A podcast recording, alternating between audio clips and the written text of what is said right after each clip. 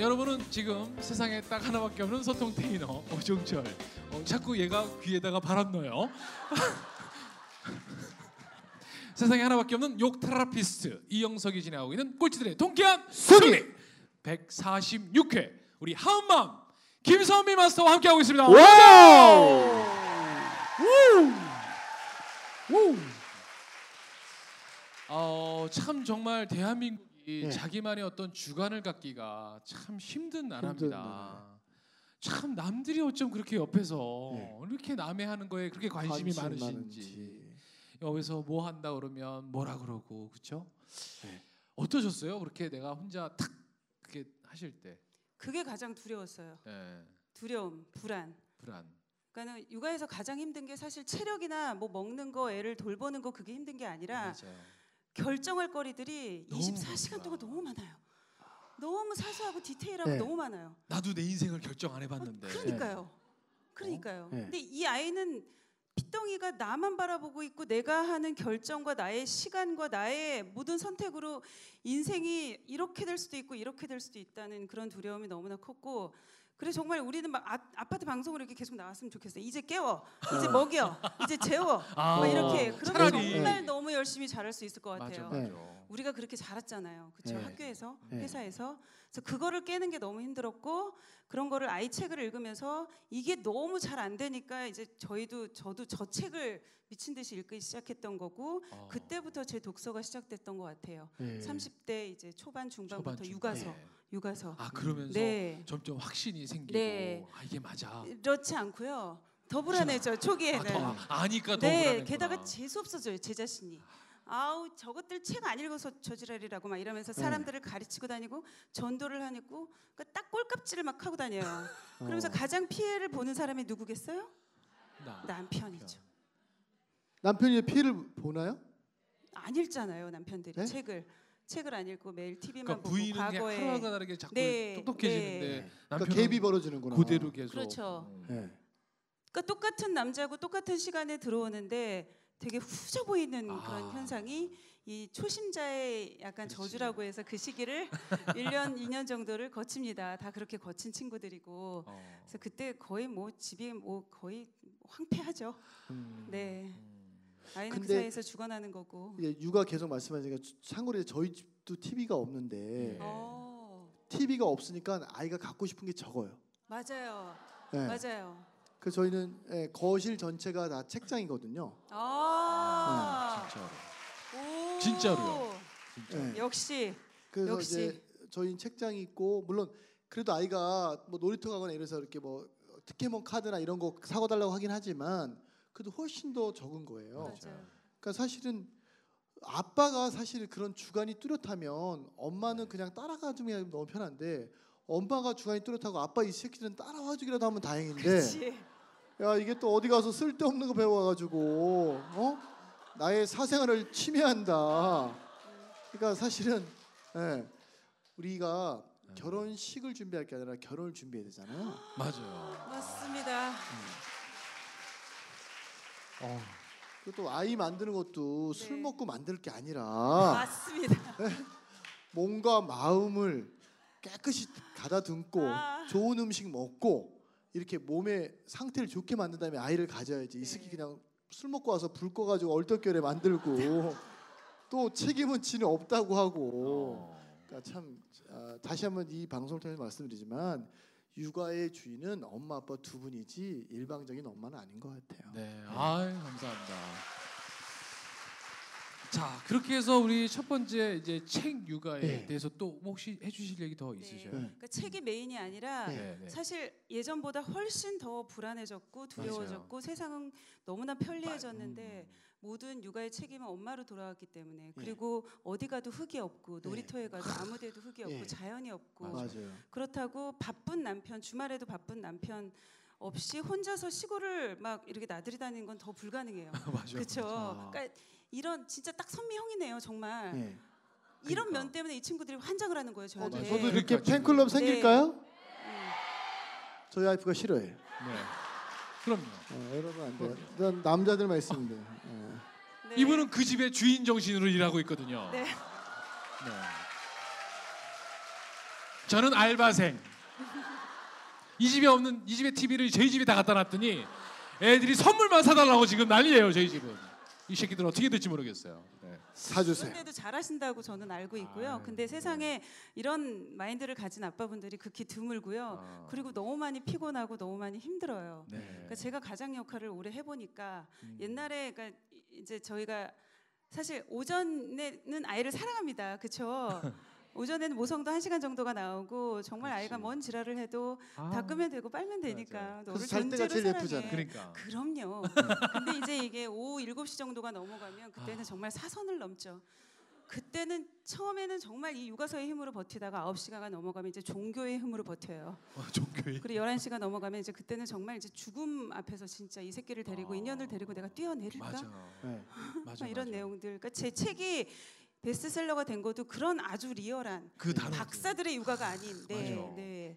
정말 저는 욕 therapist에 대해서 옹호하는 사람입니다. 아 그럼요. 그리고 저는 참고로 크리스찬이고 모태 신앙이에요. 네, 네. 평생 욕을 안 하고 살았고 네. 근데 제가 30대 저는 후반에 상계 욕을 종교를 갖고 있습니다. 네. 새벽에는 새벽 기도 가고요.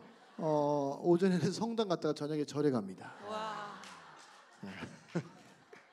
브라보다 네. 진짜. 예, 그래서 뭐지? 그런 거를 겪다가 보면 진짜 이- 이게 이도저도 아닌 책을 읽는데도 아이는 내가 혼내고 있게 되고 아이는 눈물 뚝뚝 흘리면서 엄마 잘못했어요. 엄마 다시는 안 그럴게요. 그 두세 살짜리가 그래요. 네. 맞아. 눈치가 빤해서. 그러면 이제 남편이 이제 늦게 들어와서 내가 애를 잡는 거를 보면은 한마디를 하죠. 너 그럴 거면 육아서는 뭐하러 했냐. 맞아 맞아 맞아. 어. 그쵸. 네. 그럴 때 제가 이렇게 대답하라고 책에 써놔요. 뭐죠? 음. 읽어서 이 정도다 이 새끼야. 아, 읽어서 이 네. 정도다. 네. 네. 근데 개새끼야라고 그랬어 지금 우리 보고. 아닙니다. 아, 우리한테 한 거야? 아니야. 읽어서 그래 이 개새끼야 잘했어, 잘했어.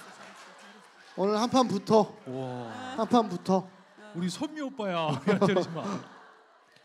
야. 그만큼 나도 불안해서 살려고 그러니까. 이거를 어떻게 하는데 하는 건데 네. 또 현실은 너무나 피곤하고 그 장면만 보고 네, 그게 그렇죠. 다한 것처럼 그럼요, 그럼요. 또 이게 또 드러나는 것도 없고 누구처럼 뭐 영재 판정이 나오는 것도 아니고 이 그러니까. 아이들은 진짜 여섯 살 일곱 살까지 야만인이에요. 이제 온 평생 떨 지랄을 어린 시절에 다 하기 때문에 음. 누가 보기에는 버릇 없어 보이고 어른 무서운 줄 모르고 아나 무인이고 이런 얘기. 근데 사실 그게 인간의 살아갈 힘을 장착해가는 너무나 그렇죠. 중요한 시기거든요. 그렇죠. 그거를 15살에 하는 것보다 25살에 하는 것보다 어릴 때. 다섯 때. 살. 그럼요. 안 잡아가니까. 제가 저번에 만나서 그 얘기 했거든요. 그 EBS 프로를 보면 거기 어떤 거냐면 어, 기적을 부르는 유아 교육이라는 그 동영상이 있어요. 일본의 유치원 음, 네. 네. 맨발로 흙뛰게 하고 맨발로. 어, 다. 알고 계시네요. 예, 네. 체조하게 하고 한 팔로 안 되니까 될 때까지 네. 할 박수 쳐주고. 네. 예. 사실 우리나라 유치원이 그래야 된다고 봐요. 맞아요. 근데 지금 어때요? 밖에도 못 나가게 하잖아요. 그리고 저번에 말씀드렸지만 맨날 매스컴에 어, 오늘 미세먼지 높다고 그러니까 어때요? 나가면 다 죽을 것처럼. 그렇죠. 근데 우리 선미님이 얘기했잖아요. 너, 니네 집이 더 더럽다고. 집에 가서 한번 그거 체크해 보세요. 네. 미세먼지가 아니라 거기는 큰 먼지들이 되게 맞아요. 많아요. 대빵 큰 어. 맨- 먼지들이 예. 거대 먼지. 그러니까. 어. 먼지들은 결국 지들끼리 뭉쳐서 모이거든요. 네. 그렇지. 굳이 일일이 치울 필요가 없고 그러니까, 그러니까. 이런 것들을 직접 몸으로 해보지 않고는 몰라요. 네. 네, 근데 이 세상 육아서들은 너무나 고고하고 너무나 이론적이고 내가 과연 하, 도저히 할 수 없는 얘기들을 그렇지. 강요받기 때문에 책을 읽는 초기 한 1, 2년은 더 힘들어요. 더 혼란스럽고. 거기 음. 프로에 보니까 그 유치원을 졸업할 때까지 천 권의 책을 읽더라고 아이들이요. 네, 네. 맞습니다. 근데 수- 책을 그냥 눈으로 게 아니라 큰 소리로 되게 크게 읽는 거예요. 음, 그러니까 거기는 딱 두 가지만 가르치더라고요. 운동하고 책. 네. 예. 근데 아이들이 엄, 그 아이들이 이제 성장한 아이들을 보여주는데 정말 최고의 대학에 가서 정말 너무 자존감 있게 너무 잘 하고 있더라고요. 음. 그러면서 저도 개인적으로 사실 그거를 도입해서 한국에 그런 유치원들을 많이 만들고 싶은 생각이 있어요. 아, 진짜 하고 지금 그거 하고 있어요. 네. 자, 또 이제 두 번째 네. 키워드가 무조건적인 사랑이라고 사랑. 네. 얘기를 해주셨어요. 그러니까 이게 육아에서 사실 제일 중요, 중요하고 예. 배려 깊은 사랑 인데 이게 사람은 누구나 받아본 거를 줄 수 있잖아요. 네. 근데 온전히 받아본 적이 없기 때문에 사실 저희는 책으로 육아를 배우고 억지로 끄집어내서 하는데 아까처럼 오전에는 조금 나오는데 네, 오후에는 그렇지. 다 소진이 되니까 네. 네. 난리가 나는 거죠. 네. 그래서 이거를 저희는 죽기 전에 정말 제대로 이거를 어떤 모습이건 어떤 행동을 하건 어떤 상태이건 너의 존재 자체가 나에게 너무 감사해 고마워 엄마한테 태어나줘서 고마워 이걸 이를 악물고 전제로 사랑이 이게 아니라 네. 온전히 나오는 거를 노력하는 엄마들이에요 아. 저를 비롯하여 네. 그게 저희들이 저희들 때는 너무나 가난했고 힘들었고 먹고 살기 힘들었고 그랬기 때문에 그냥 낳아주고 버리지 않은 것만으로 감사히 여겨야 되지만 사실 지금 아이들은 버려지고 막 굶지는 않지만 감정적인 버림을 너무 많이 당하고 많죠. 살잖아요. 맞아요, 맞아요. 그렇, 그렇죠. 사실 지금의 사회 맞아요. 문제 옛날 사람들 사실 그렇게 극악무도한 범죄자는 예, 많지 없었죠. 않았어요. 그렇죠. 네. 묻지마 이런 범죄 많지 않았고 그래서 지금 이 아이들이 아까 말씀하신 대로 더 약하고 결정하지 못하고 책임을 전가하는 그런 이제 아이들 무기- 무기력한 아이들로 자라나는 틈에서 저희는 저희보다 더 위대한 무한계 인간으로 키워보자. 아. 음. 근데 하다 보니까 저희가 컸어요. 예. 아. 그래서 저희들도 책을 읽고 저를 예. 비롯하여 1년에 200권 정도의 책을 읽는 엄마들이에요. 예. 어. 미친년이죠. 어. 정말로 이게 현실적으로 머리를 다 불가능하고 풀어 헤치고 와가지고. 네. 이렇게 알록달록하게 어. 입어가지고 안 그래 보이는데요. 다들 네. 진짜 열심히 읽고 읽어야 사니까. 예. 그리고 내 자신을 변화시키는 게 아니라 내 안에 원래 태어날 때부터 가지고 있었던 위대한 본성을 내가 깨닫자. 그러니까 선미님 얘기 네. 들어보니까 책을 읽으면서 아이를 변화시키기 위해서 하는 게 아니라 내가 변화되는 거잖아요. 된 그쵸? 거예요. 예. 예. 그래서 이 책류가의 책이 예. 세상 사람들은 다 아이들 전집이라고 생각하는데 실제로는 제 책이에요. 그렇죠. 어. 어른 책. 네. 저도 이영석 대표님 책으로 정말 그렇죠. 너무 네. 많이 깊은 감명을 받고 제가 일을 시작하던 8년 전에 어. 네. 진짜 그 총각내 야채 가게는 껍질 벗기면 초록색 네, 책이잖아요. 네, 그걸 네. 마르고 닳도록 봤던 것 같고 온리원도 봤었고 읽지 마세요, 제 네. 책은. 네. 제제 책은 책- 뻥이에요. 네. 그렇다 하더라고요. 어. 그렇게 제- 안 살아요. 그렇게 안 살아요. 네. 제 근데- 책은 좀 읽어주세요. 뻥이지만. 여기 근데 이제 실컷 봤어. 이제 내 거 좀 말해주세요. 네. 어려워요. 자기개발서 내용이 육아서랑 똑같아요. 그렇죠. 결국은 내가 아까 삶의 주인이 되고 내가 책임자가 되고 내가 총재, 통제자가 돼야 되는데 세상의 모든 교육이나 매스컴이나 제도는 다 내가 노예게 되게, 마- 되게 만들고 남의 말을 듣게 만들고 그리고 완료하지 않은 채로 시간을 보내버리게 만드는 그런 것들을 했기 때문에 정말 애들이랑 같이 마음껏 놀면서 즐기면서 인생을 마음껏 살다가 죽자 아이와 내가 함께 그래서 제가 이번에 쓰려고 하는 책이 삶은 유통기간이 있다라는 책이거든요. 아, 네, 그게 이제 아이도요. 그 우리가 해야 될 성장 시기를 놓쳐버리면 유통기간이 지나버린 거잖아요. 그땐 내가 아무리 노력해도 안 되잖아요. 그래서 지금 태어나서부터 아까 말씀하신 것처럼 어, 세 살이면 세 살, 음, 다섯 살이면 다섯 살까지의 그 형성되는 어떤 가치관이나 그 아이의 어떤 음. 사랑을 받는 그런 것들. 그래서 그런 말 있잖아요. 세상을 사는 이유는 어, 나를 믿어주는 사, 나를 믿어주는 단 한 사람 때문이라는 말. 그게 사실 엄마이고 아빠여야 맞습니다. 되는데. 네. 우린 그걸 사실 요즘 아이들이 많이 못 느끼고 어. 자라잖아요. 어 정말 아니 그러면 그런 질문들 되게 많이 받으시잖아요. 그래서 저는 지금 아이가 너무 밉습니다. 네. 정말 죽도록 싫어요. 네. 아까 얘기했듯이 무조건적인 사랑의 대상이 돼줘야 되는데 그러지 못했던 분들의 네. 딱 질문을 받으시면 어떤 답을 좀 해주세요. 나도 미워. 어, 네. 어. 어, 나도 미워. 나도 네. 미워. 예. 그 부모를 잃은 사람에게 가장 큰 위로가 같이 부모를 잃은 사람이라잖아요. 아. 그러니까 너무 많이 가르치고 조언받고 제안받고 이런 거에 너무 지쳐 있어서 네. 나도 이랬어라고 제가 네. 그러니까 애를 때린 여자가 쓴 육아서이기 때문에 얼마나 재밌겠어요. 맞아요. 어. 그죠? 네. 맞아요, 맞아요. 이 세상 어떤 육아서도 전 세계 어떤 네. 육아서도 애를 때리거나 때리거나 뭐 이런 거 네. 없잖아요. 신발을 던지는 사람이 육아서를 맞아. 쓰면 잡혀가죠. 어. 맞아, 맞아, 네, 맞아. 제 책에도 애를 애를 때린 후라는 챕터는 없지만 느낌은 오거든요. 예. 어.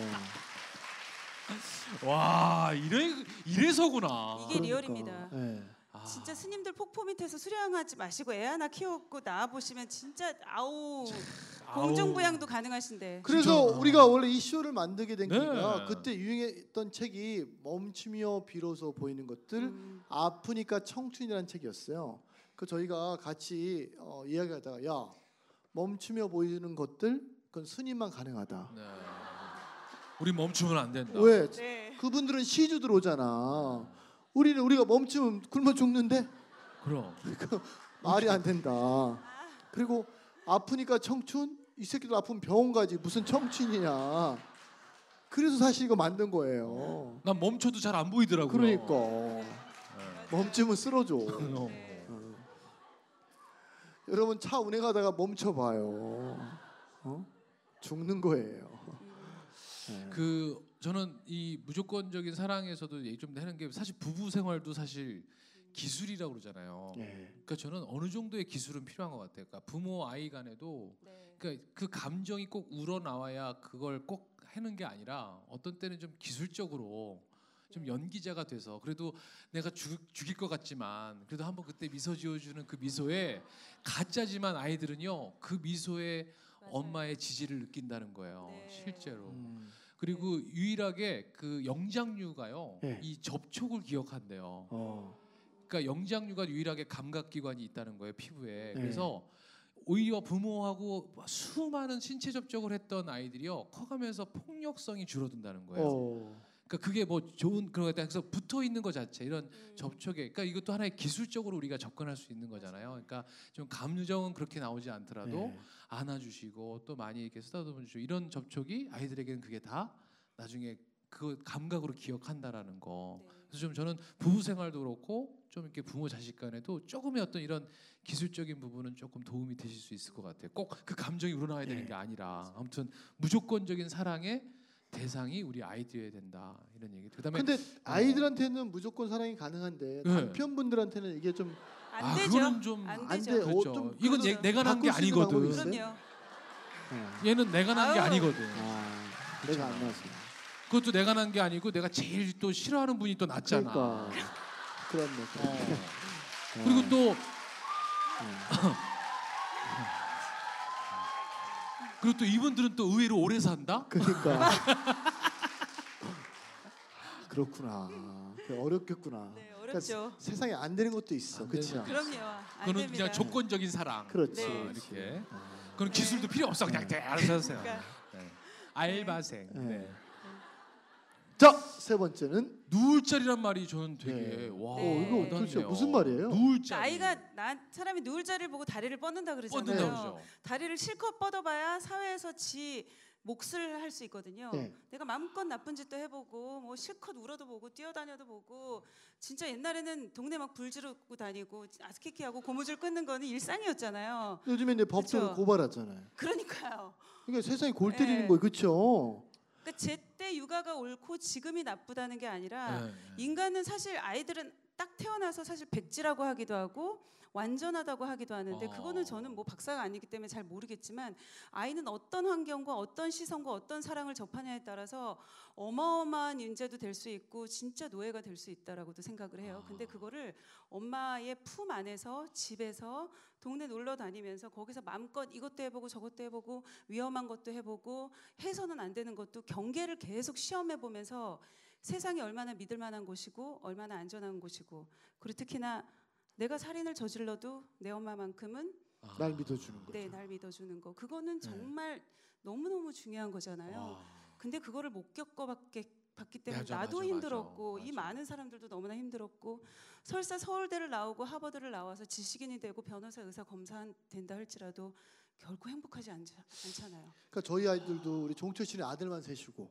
예. 네. 또 저희 아들 저희는 아들 하나 딸하는데 저희 아이들가 초등학교 1학년이면 보통 저희 초등학교 1학년 때는 여자친구 손도 그냥 확 잡고 뒤에서 확 껴안는 놀이도 하고 네. 그건 뭐, 했는데 맞아요. 네. 저희가 이제 사회 환경이 그러니까 아, 성민아 너 여자친구 함부로 만지면 안 되고 맞아. 맞아. 장난치면 안 돼. 이거부터 제가 얘기하게 되는 거더라고요. 그래서 이게 맞는 건지 정말 이러다 보면 어, 남성과 여성에 대한 성에 대한 벽을 계속 쌓고 이제는 네. 어, 그런 것들이 많이 부족해질 것 같아요. 네. 그러니까. 그래서 어, 저희도 이렇게 뭔가 처음부터 계획을 하고 네. 이거를 하는 게 네. 아니라 이렇게 저렇게 하다가 보니까 엉망진창으로 하다 보니까 여기까지 이르렀는데 어. 우리 때보다 지금 아이들이 굉장히 불쌍하고 어, 많은 억압 속에서 살게 되고 이들이 나중에 세상의 중심이 된 20, 30대가 됐을 때는 우리나라가 어떻게 될지 두려울 정도로 그래서 우리 세대는 사실 이렇게 살다 죽어도 되잖아요. 그렇죠? 근데 이 아이들이 살아갈 세상은 우리 때보다는 조금 더 나아져야 되고 조금 더 행복해졌으면 좋겠다. 그래서 사실 저는 책을 내서는 안 되는 여자인데 어. 그 많은 편집자들의 그 요구에 제가 수락을 했던 것도 한이가 살아갈 나중에 세상에 조금 더 말이 통하고 재미있고 좀 신나는 잘 네. 놀줄 아는 세상이 됐으면 좋겠어서 한 사람이라도 이거를 아. 좀 봤으면 그래서 책이 뭐 잘 팔릴지도 몰라고 3천 부를 찍는데 내가 다 사면 얼마 들지 해가지고 한 5천만 원만 있으면 되나 이래가지고 살려고 그랬는데 생각보다 많이 엄마들이 보고 한장들을 아, 하더라고요. 그러니까 기업에서 네. 사실은 아까 이런 하엄마님을 모셔서 유치원 명품 유치원을 만드는 거예요. 명품이 돈이 비싼 명품이 아니라 교육을 명품으로 시키자는 얘기죠. 네. 그 대신 아까 말씀드린 것처럼 뛰어놀 수 있게끔 넓은 공간에 네. 만들어주면 정말 초등학교도 만들고 유치원도 만들고 음. 그러면 초등학교 유치원만 사실 제대로만 배우면 중고등학교는 어디 가서도 다 적응할 수 있으니까 네. 좋을 것 같아요. 정말 아. 욕심 나는 거 너무 많으시죠. 그렇죠. 네. 그렇죠. 실제로 아빠이시고 예. 아이들의 커가는 것을 보다 보니까 네, 그렇죠. 네. 그러면 아까 이제 누울 자리라고 얘기하셔서 네. 우리 부모가 특히 엄마 뭐 음. 아빠가 이 아이에게 있어만큼은 최종적으로 언제든지 이 아이가 네. 나한테 와서 누울 자리가 돼줘야 네. 되잖아요. 그럼요. 지금 사실 여기 하은이도 와 있습니다만 혹시 아, 나는 정말 이 정도까지 아이에게 누울 자리 역할을 했었던 적이 있다. 어. 그 에피소드를 혹시 얘기해 주실 수 있을까요? 사실 자, 잠깐만. 여기서 잠깐. 네. 아, 잠깐만 잠깐만. 야, 네, 아, 와, 아, 우리 저희가 그거 하나 건진 것 같다. 네, 끊는 게 힘들어요. 힘든 거예요. 이게 어, 아날로그라서 하여튼 네. 최선을 다하고 있습니다. 하은아 미안해, 널 팔아서. 어, 어. 하은아 알지? 야, 나 하은이 오늘 보고요. 어. 지금 하은맘이 해왔던 과정에 대한 이 키워드들에 어떻게 보면 지금 우리가 네. 현상을 보고 있는 거잖아요. 아까 저희 처음 만나는데도 와서 너무 씩씩하게 인사도 하고 네. 하은이. 하은이가 몇 살이죠? 하은이 지금 중학교 2학년. 15살. 네. 너 큰애가 몇 살이지? 우리 11살. 4살 차이는 괜찮지 않을까? 그러니까. 너 연아 괜찮니? 어. 아, 우리 얘 괜찮아. 걔도 그냥 평생 알바생으로 생각하고 살아. 그리고 어, 아빠 닮아서 알바를 어. 잘해. 어, 그리고 삼촌 아들이 어, 정말 인품이 훌륭해. 훌륭해. 어, 진짜. 동생들 챙기고 화도 맞아. 안 내고 나는 어, 저희가 오래 봤지만 네. 큰 아들이 화낸 걸 한 번도 못 봤어. 어, 진짜로 우리 아들 되게 훌륭해. 만나봐, 만나봐. 삼촌이 어, 데이트 비용 줄 거야. 자, 과연 우리 하은이는 네. 저와 저의 며느리가 되어줄지. 잠시 후 3부에 찾아뵙겠습니다. 즉시 반드시 될 때까지 와우! 우! 마지막 꼴통쇼 스페셜 구독해 주세요.